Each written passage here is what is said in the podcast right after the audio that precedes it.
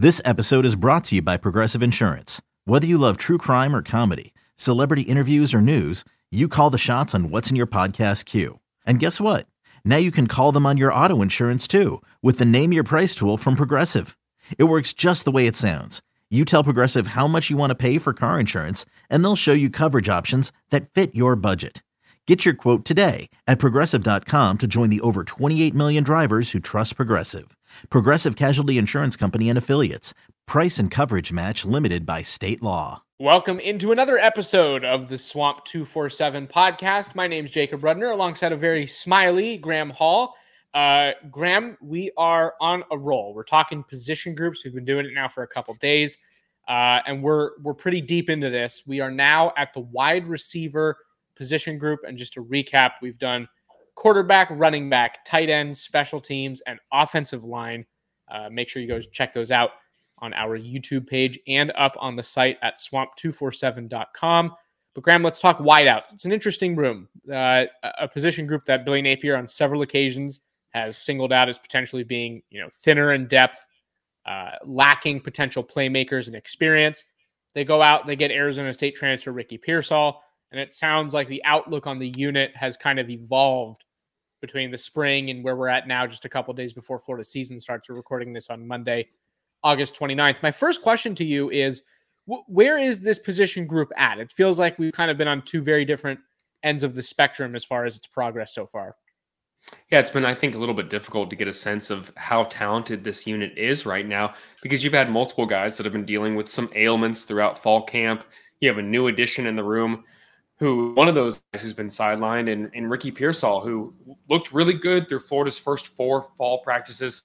He suffered that bone bruise, a pair of bone bruises on his left foot a week into camp and misses two more weeks and returns very late there as a, a, limited participant initially, but did get back at the very end of camp.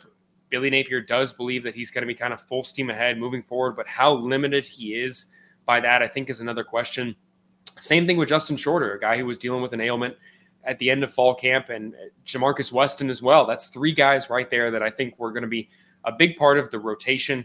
And the question, I think, again, kind of turns to what it was before Pearsall got on campus, and that is how good are those guys behind him. Trent Whittemore has flashed, I think, a lot of really intriguing stuff. He has good hands, has worked well in the slot as well, but he really has kind of dealt with two injuries that have made it tough to, I think, count on him to give you 13 full games. And that really led to why they wanted to go out there and get a guy like Ricky to come into this unit. And then you have a couple other guys in Jaquavion Fraziars and Daejon Reynolds, Marcus Burke, guys with a lot of potential former four star guys by 247 Sports who really haven't had the on field opportunities that I think a lot of people would like from them. And so it, again, makes it hard to count on them. So you really saw this team go out there and get a guy in Ricky Pearsall and again another JUCO guy in Ty uh, Chakiao Bowman, two guys that they think are going to contribute a lot this year because they really couldn't, I think, bank on the improvements being made by the guys who are here in the building.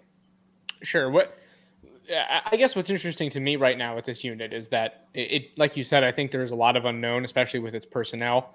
You're talking about a guy in Justin Shorter who many people I think fairly feel as though he hasn't totally reached his potential in terms of what he like as you said uh, was rated as a high school player. So that's you know a factor. Uh, you have a guy like trent whittemore where i think people think that there's more that he can do especially given his frame and you know athleticism. Uh, and, and then there's a lot of unknown as you said. I think that it's a group where uh, you know if you're talking about counting on production i don't know that there are a ton of guys like you said that you can comfortably say he's going to produce and name a couple more people. I think that Florida is reliant uh, on guys who have either never played for the program before or guys who have very limited experience. And I think that that goes back to why Billy Napier, who really doesn't say things like this very often, was very open and honest that he felt that the receiver room needed to do a lot of work. I think a lot of that is because the, you know there's just aren't a lot of answers. There isn't a lot of history with the people in the room. And uh, it, it brings me to the first person I want to talk about, and that is newcomer Ricky Pearsall. Uh, was successful at Arizona State, led the team in pretty much every significant uh, receiving category in 2021. But again, is a guy who has not played nearly at the SEC level before. And this is a guy now who sounds like he could be entering the season ranked among Florida's top, you know, one, two, maybe three receivers.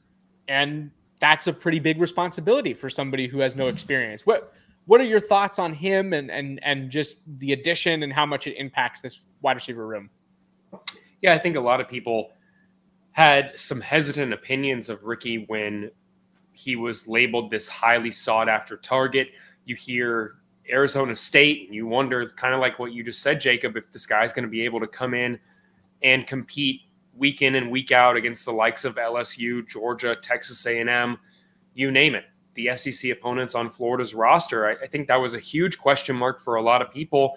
And the hype instantly grew when it came to him getting the number one jersey before he ever even was in an official practice setting at Florida. And I think a lot of people took that as a sign of maybe his possible talent level, yes, but maybe even favoritism, knowing that Billy Napier and some of the guys who were at Arizona State were already familiar with what he brought to the table from a recruiting standpoint. They had evaluated his film, had a previous relationship. I think that it was a little bit, there were certainly questions, let me say that. But getting a sense of him, what he brings to the table through fall camp, excuse me, has alleviated, I think, a lot of those issues. I, think that the optimistic perspective is that this is the guy who was able to perform in Arizona State's offense when it really was not set up for him to be successful. And regardless of that, he was able to be productive and have success. Now, with a full fall camp and, and with coaches that are kind of trying to maximize his talent level and what he brings to the table, Florida's coaching staff is is convinced that this is a guy who is yet to perform at a rate that, like I said, he's capable of. And from what we heard initially into fall camp, and even when he returned, that was the case. He was standing out at wide receiver. He was performing consistently at a high rate impressing guys with his not only his maturity but his approach to each individual practice. And I think the big question right now, and this is where I'll turn it back to you. The big question right now is how healthy is Ricky Pearsall heading into the season opener? We heard initially that this is going to be a week to week type thing in a sense here. Really weren't given an official timeline from Florida. And after he returned two weeks after that injury, I think there were some questions that uh, came back up whether he would be able to be a full participant going into that Utah game. And in my mind, that's something that still remains to be seen. It's a question that I think we'll have answered here as they get into a practice schedule. But thinking that he's going to be fully back and his usual self against the Utes is not something that I'm really convinced of quite yet. Sure. I, I mean, just to, to speak to that a little bit, I think everything that I've heard at the moment uh, is that Ricky Pearsall should be, you know, fully ready to go by the time Florida takes the field on September 3rd against Utah which is great. And, and I think, you know, Florida, like you said, really needs this guy to be healthy and to, to be capable of, of actually potentially being the team's number one uh, receiver. And, and, you know, again, whether Florida wanted to recognize it or not, they did stick number one on him. And, and, you know, we don't know if Billy Napier believes in the whole number one is your best player uh, theme that, that has occurred at Florida over the years, but certainly it means something to the fans and to some of the players on the team. And, and he had to have at least known that um, as somebody who watched Ricky Pearsall quite a bit, I, for those of you who don't know, I, I, spent the last three years covering Arizona State, where I, I watched Ricky Pearsall's entire career to this point unfold. Um, this is a guy who I think is is certainly capable of of being a competitor at the SEC level. I think that he's the kind of guy who uh, is so technically good that it makes him uh, elevate his level of competition that maybe his athleticism doesn't allow him to reach uh, just naturally. Um, and, and, for that reason, I think that he's kind of one of those types of players who should be able to at least reasonably compete at this type of a level simply because he's going to do the right things when he needs to do them to put himself in an advantageous situation. And that's something that I said when Florida first got him back in May. Uh, it, it's something that I think has stood out to coaches and teammates uh, since he joined the program and has been, from what I've heard, completely dominant when he was healthy uh, in fall camp. And it sounds like a lot of what's enabled that is his ability, again, to be uh, very technically sound. Uh, you know, obviously he is an athletic player, and, and, and when you combine those two things, it, it turns into something that's very productive. Uh, talk about another person who's extremely athletic and potentially hasn't unlocked everything that people think he's capable of. Let's talk about Justin Shorter. Uh, this is a guy who I think a lot of Florida fans think is right there uh, with Pearsall in the conversation for Florida's most potent uh, wide receiver this season. Uh, I'm certain you at least feel that way uh, to a degree. What, what do you think Justin Justin Shorter is is capable of? Where where should the expectations be uh, for a guy who is now an experienced college football player and, and who really does have the ability to kind of explode after fans have seen some good stuff, but maybe not everything that they're hoping for? Yeah, I think that reasonable expectations are is this is going to be a guy who can consistently get open, use his body to create separation. And he's improved in a lot of ways, catching the ball at its highest point, using that six foot four frame to out muscle his defender. And as, like I said, to get in position to not just make the catch, but continue after the catch. Awareness on the field has improved. My big question with him is if is if he's able to be that deep threat and have the breakaway speed, breakaway playability that they're looking for him to to have in this offense.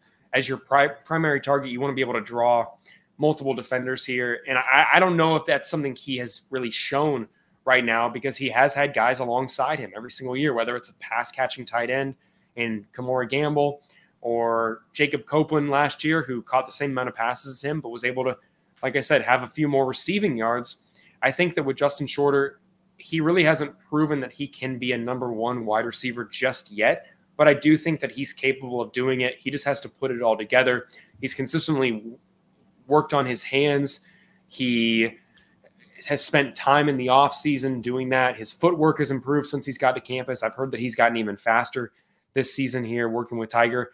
So I, I think that if he can put that all together, like I said, he has a chance to elevate his game. But one of the problems with Shorter, and this is nothing he can control, is that he's always going to have that number one wide receiver as a recruit label on him, where people are expecting him to go out here and be this dominant presence who's going to have a 1,000 yard season. I don't know if he's ever capable of that, but is he capable of leading the way for Florida? Absolutely. Yeah, it's an interesting point. I I think the the thing that makes this wide receiver room particularly interesting to me is that yes, a guy like Justin Shorter could go into the season with a tag of being the number one guy in the room, and and everybody knows how that, you know, eh, eh, some people will try and play it down, but the reality is is that opposing teams are aware of that kind of a label. Opposing teams pay attention to those kinds of things, and the byproduct is that you know you have that number one label, you're going to get the the best of coverage against you, and it makes it difficult to really show off, uh, you know, your your your whole skill set when you're constantly being uh, stuck against you know the best of the best. And there are, by the way, there are people who would say that that uh, in and of itself is a negative for Justin Shorter that he can't elevate to the level of competition he's required to face. I would caution you.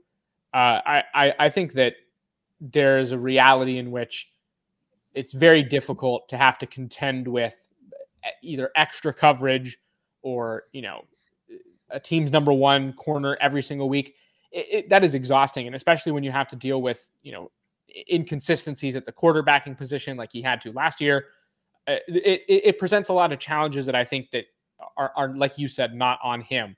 What i find fascinating is that this year i think especially with ricky pearsall uh, with a guy like trent whittemore where there are questions and reasonable ones about who's going to be the most potent receiver in the room uh, where, where do opposing teams have to focus their attention? People don't have answers to that right now, and that's been very public.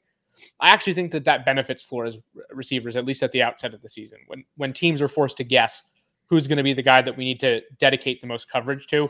To not have an answer to that is is beneficial to Florida. It, it, it will allow, you know, whether it's Pearsall or Whittemore or even Shorter to you know be matched up with a weakness in coverage or the, or the third option in coverage. That is a significant development, I think, that is a, a byproduct of the unknown and really of, of, Florida's addition of Ricky Pearsall. I think without him, it's quite clear uh, where the divisions lie in terms of who's better than who. Uh, let's talk about the, the, rest of the room. And I know that that's broad, but you know, Shorter and Pearsall, I think, fairly are getting the majority of the attention. There are plenty of other options, though. Guys like Whittemore, uh, Bowman is, is somebody who you've mentioned. Uh, Caleb Douglas, the true freshman, uh, his name has come up quite a bit in terms of making him a you know kind of a deep threat only type player as a first year as a first year guy.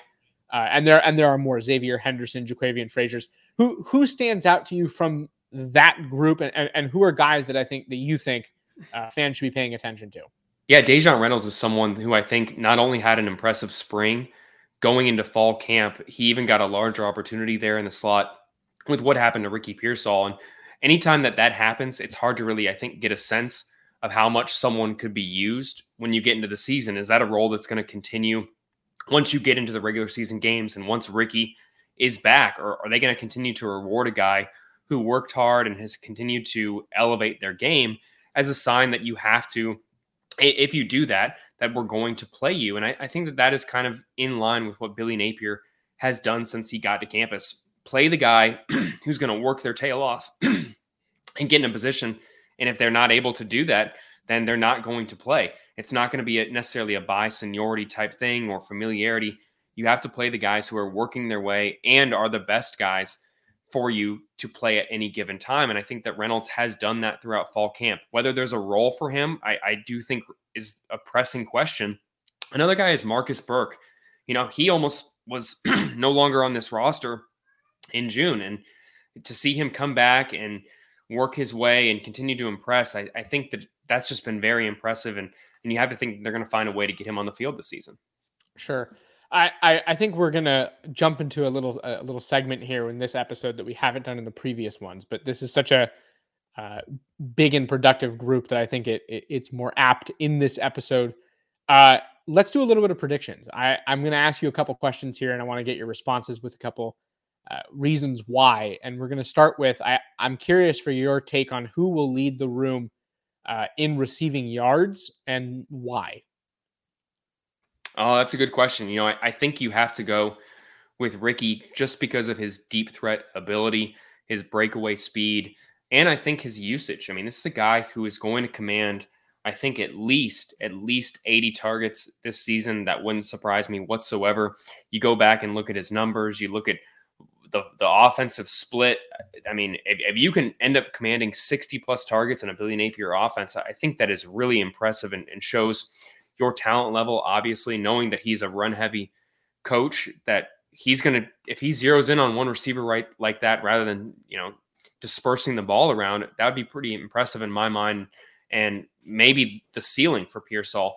But knowing that he has that that breakaway speed can create separation, and that Florida has a quarterback in Anthony Richardson who can throw it 70 yards down the field, and they can take advantage of that stuff. I, I think that Ricky has the best chance to do that, and even in short yardage situations, just what we've seen out of him from his footwork, his ability to come down with the catch on the sideline if the ball is slightly off, to adjust his body and recover. As long as he can stay healthy, in my mind, he's going to be Florida's leading receiver this season. Uh, and you know what? I'm going to agree with you. I think Ricky Pearsall is in a really advantageous situation. I think that he, yes, is the new guy, uh, but I think he, uh, you know, made strides very quickly when he arrived on campus to impress both the, the players and the coaches in the building. Uh, I think he's proven that he's, like I said earlier in the show, I think that he's the kind of guy who uh, actually ends up playing quite well at this level. I think that this is probably where he belonged in the first place. Uh, I think that it's it's clear to me also that he is becoming, if is not already, the most trusted guy in the room. I think. I, I think that Anthony Richardson sees that, uh, and, and, all of that, eh, plus you know the route running ability, the deep ball uh, ability, and also his ability to catch in, in traffic and fight through that for extra yards all of those are, are factors as well that I think lead to uh, Ricky being the pick for receiving yards. Do, does Ricky lead in catches as well in your mind, or is there somebody else who does? Oof. I, I mean, Justin Shorter had 41 receptions last year, and that's right around how many Pearsall had. So I really could see that being a toss up between those two. But given Justin Shorter, if he is the number two wide receiver, and if Ricky is consistently drawing a double team and commanding the attention of multiple defenders, I mean, if you have a guy who is six foot four as your as your number two wide receiver, I mean, I think you have to take advantage of that mismatch mismatch going against a corner who maybe has trouble with the size and physicality that Justin Shorter possesses that would be a really, I think, advantageous opportunity for him as well. Because if he's not consistently facing the team's best opposing corner, and he's able to take advantage of those the, those potential mismatches. I think that can work wonders not only for his confidence moving forward, but also what the team can do for Ricky. And so I think that absolutely, if Justin Shorter is the number two wide receiver, I could easily see a situation where he maybe doesn't have the yardage of Ricky, but he ends up leading the team in overall targets, if not receptions. I like the point. I still will be going with Ricky Pearsall. I think that he, uh, my reasoning is actually quite simple. I think that in an offense where Billy Napier uh, has shown a tendency in the past, and we believe him to be in a position to continue doing so now, uh, run heavy guy. He he's going to want to run the ball somewhere between 55 and 60, maybe even more than 60% of the time. This is going to be a, uh, a, an offense that will try and tear down at defenses inch by inch. Uh, we have seen that from him. Uh, but in those types of offenses, I think that there is also something to be said for run replacements, uh, pass plays that essentially act as, as as runs due to the distance of the pass. Uh, Ricky Pearsall has shown in the past at Arizona State that he is a skilled player in screen game. So bubble screens worked very well for him. Uh, he also does a really good job of short routes beyond the line of scrimmage. So you know, uh, ins, slants, short outs. Those those are the kinds of things that I think he really excels at. In addition to being able to go run down a deep ball if he has to, uh, and and for that reason, I can see Billy Napier designing plays that are targeting him frequently. Uh, and so, yes, uh, do I agree that Justin Shorter might not get the best of an opposing team's coverage every single game? Hundred percent. Uh, I think that the volume of passes that are going to go in Ricky Pearsall's direction by design are going to, to put him ahead in that category. Uh, we'll do a speed round as we're kind of up against the clock for this episode. Uh, let, us go with receiving touchdowns. Give me a name and a, and a quick reason why. Ooh, that's tough. Mm. Well, obviously, I want to go with Ricky. I think that just his play potential and, like you said, his usage is going to make him the ideal candidate. I wanted to kind of make a funny answer though and go with Jaquavion Fraziars, just because he had what two receiving touchdowns on five receptions last year. I mean, that's a pretty good ratio, my friend. Forty percent of your catches going for touchdowns. You'd like to think if you can uh, replicate that uh, with a high usage, that that would make you an extremely score uh, prone type receiver. But I'm going to go with Ricky, just knowing how Florida plans on using him, the fact that he as well, you know, maybe this is cheating a little bit, but the fact that, as you mentioned, he's going to be used in some some scenarios where he's lined up in the backfield or he's working on bubble screens and you know in a short yardage situation where they can have three guys go block for him lined up wide. I, that's a situation where I can see Florida feeding it to a guy like Ricky who can make guys miss and his agility. Let's let's not mistake it and let's not get it mistaken. He has, I think, better footwork and is a more agile wide receiver than Justin Shorter. And that makes me think that they are going to use him in situations where they're not necessarily trying to take the top off of the defense and, and dial something up and, and go punch one in there from short. And that guy in my mind is Ricky. Fair enough. I will go with. Oh, this is tough. I, okay, so I'm gonna give I'm gonna give a, a, a I'm gonna give three names, and I will briefly explain all of them. Uh-oh. These these are these are the contenders in my mind. I think Justin Shorter is the first one for me. Uh, taller guy who I think when Florida gets into the red zone uh, and feels the need to pass, that you're slightly more likely to target a six foot four guy than you are somebody who's six ish feet, six one. Uh, that you know, I, Ricky Pearsall as good as he might be, is I don't he, he doesn't have the height that Justin Shorter has, and I think that you know with Shorter's ability to go up and get a football, that is a big deal. So Shorter one. Uh, you bring up a great point about Fraziars. I I think that there is something to be said for in a in an offense that will utilize play action and shot plays just due to the sheer amount that it runs the ball. Uh, a guy who can effectively go deep and go get something uh, and use their speed is really important. So he uh, Xzavier Henderson is another guy who I think falls into the same category.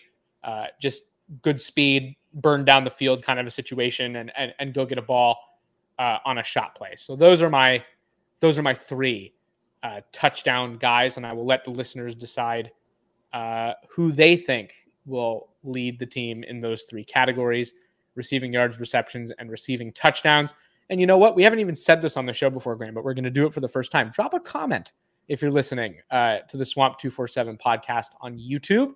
We would love to hear uh, who people think will lead the, the Gators in those categories. So let us know. Uh, we do read what you have to say. And uh, yeah, we, we, we look forward to seeing some responses. Graham, I think that might do it uh, for this episode, though, of the Swamp 247 podcast. We talk about Florida's wide receivers as a part of our uh, position preview series. Again, we've done quarterback, running back, tight end, offensive line, special teams, and you're listening to the wideouts now. All of those episodes, of course, are on YouTube, Spotify, Apple Podcasts, or wherever else you might get your audio only content. Uh, yeah. So thank you so much for listening. Got a couple more of these to go. Make sure you tune in.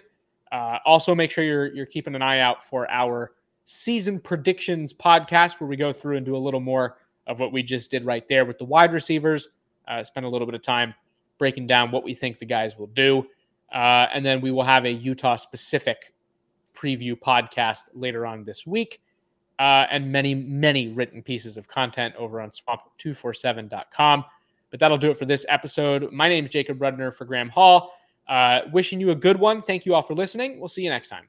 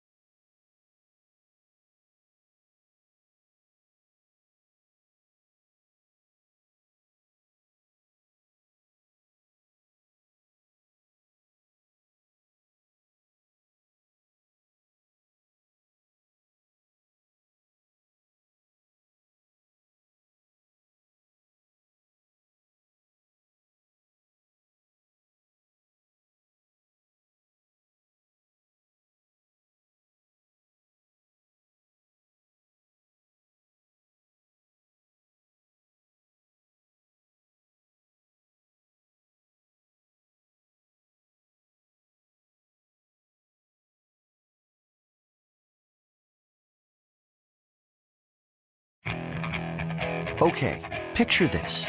It's Friday afternoon when a thought hits you. I can waste another weekend doing the same old whatever, or I can conquer it. I can hop into my all new Hyundai Santa Fe and hit the road. Any road. The steeper, the better. Because my all new Santa Fe is available with HTRAC, all wheel drive, so I can hit the trail without a worry in the world. Heck, with three rows and best in class rear cargo space, I can pack the whole family in with all our gear. We've got available dual wireless charging for our phones, so we'll never lose touch with civilization, and we won't lose touch with the primordial power of Mother Earth. So, which is it? Waste the weekend or do something a little more epic? And conquer it in the all new Hyundai Santa Fe. Visit HyundaiUSA.com or call 562 314 4603 for more details. Hyundai, there's joy in every journey.